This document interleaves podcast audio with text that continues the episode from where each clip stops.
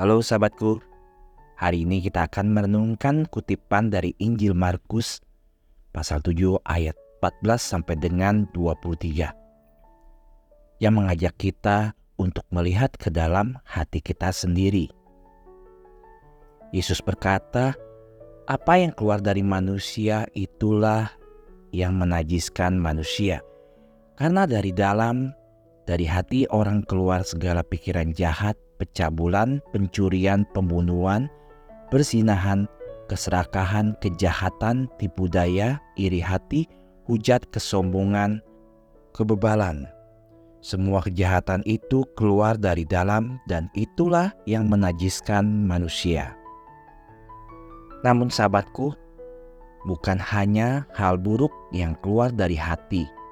Dari dalam hati manusia juga bisa lahir tindakan cinta, rasa syukur, dan kekaguman. Dunia ini terkadang tidak banyak membantu kita memiliki hati yang murni. Oleh karena itu, Santo Josemaría menulis, "Diperlukan perang salib, kejantanan, dan kemurnian untuk melawan dan membatalkan perbuatan biadab mereka yang menganggap manusia adalah binatang, dan perang salib itu adalah urusanmu." Seorang gadis muda pernah menulis, "Saya lahir dalam keluarga Kristen. Orang tua saya pergi ke misa setiap hari dan di sekolah mereka mengajarkan apa yang benar dan salah terkait dengan perintah keenam dan kesembilan. Sebagai anak kecil, saya selalu ingin menjadi murni. Tetapi ketika remaja, dunia saya berubah. Saya jatuh cinta pada orang anak laki-laki. Teman-teman saya mendorong saya untuk tidak melewatkan kesempatan. Jika saya benar-benar mencintainya, kata mereka, saya harus mengajak melangkah lebih jauh dan menghilangkan kemurnian saya dengannya. Saya membiarkan diri saya diyakini bahwa semua orang melakukannya, bahwa itu normal. Jadi suatu hari ketika kami sedang berduaan, saya menyarankan agar kami melangkah lebih jauh. Saya berpikir dia akan menerimanya. Tapi yang mengejutkan saya, dia bangkit dari sofa, menatap saya dengan wajah paling sedih yang pernah saya lihat di dalam hidup saya, dan pergi tanpa sepatah kata pun. Saya menangis.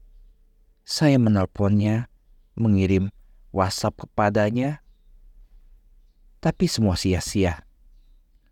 Suatu hari saya pergi menemuinya, dia membuka pintu tetapi dia masih sedih. Memegang tangan saya hampir menangis, dia berkata, "Kamu jauh lebih berharga dari itu." Hari itu saya tersadar, saya belajar pelajaran yang tidak pernah saya lupakan. Sampai hari ini saya ingat mata sedih itu seperti mata Kristus yang menatap saya dan mengingatkan saya.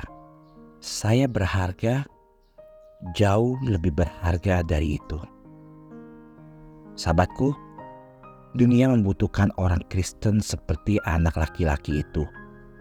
Bunda Maria yang tak bernoda, saya meminta kepadamu untuk orang Kristen yang berkomitmen pada perang salib kemurnian ini, yang mampu mengingatkan semua orang dengan perbuatan dan kata-katanya dengan berani. Bahkan mereka yang menjual diri kepada kenajisan jauh lebih berharga dari itu. Mereka layak mendapatkan semua darah putramu. Sahabatku, semoga renungan ini dapat membantu kita untuk lebih introspeksi dan menjaga hati kita agar tetap murni. Bunda Maria harapan kita dan tata kebijaksanaan, doakanlah kami. Amin.